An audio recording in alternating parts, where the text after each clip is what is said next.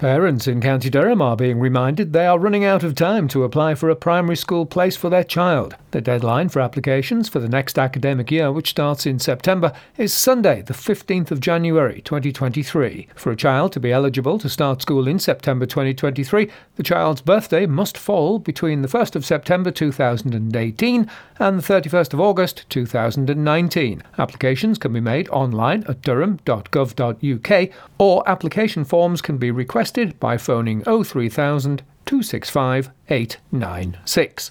County Durham residents are being urged to make sure they are ready to vote in future elections, ahead of new requirements to show photo ID at polling stations. Although there are no currently scheduled elections taking place across the county this year, the council are reminding residents to check that they have an accepted form of ID in advance. The need to show photo ID at the polling station comes into effect in May.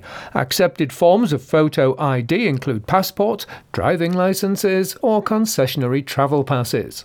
And finally, Shildon Town Council aim to support families within the community by providing a baby bank. The council acknowledge these are difficult and challenging times and hope to provide support to families in need. This, they say, will rely on donations from residents, such as pre loved baby clothes up to the age of 12 months, which must be in good condition and laundered, disposable nappies up to 12 months, along with baby wipes, baby toiletries, bottles and accessories, and small handheld toys, all of the aforementioned items must be in their original packaging and unused. Residents are asked to drop off donations at Shildon Town Council offices Monday to Friday between the hours of 10am and 2pm.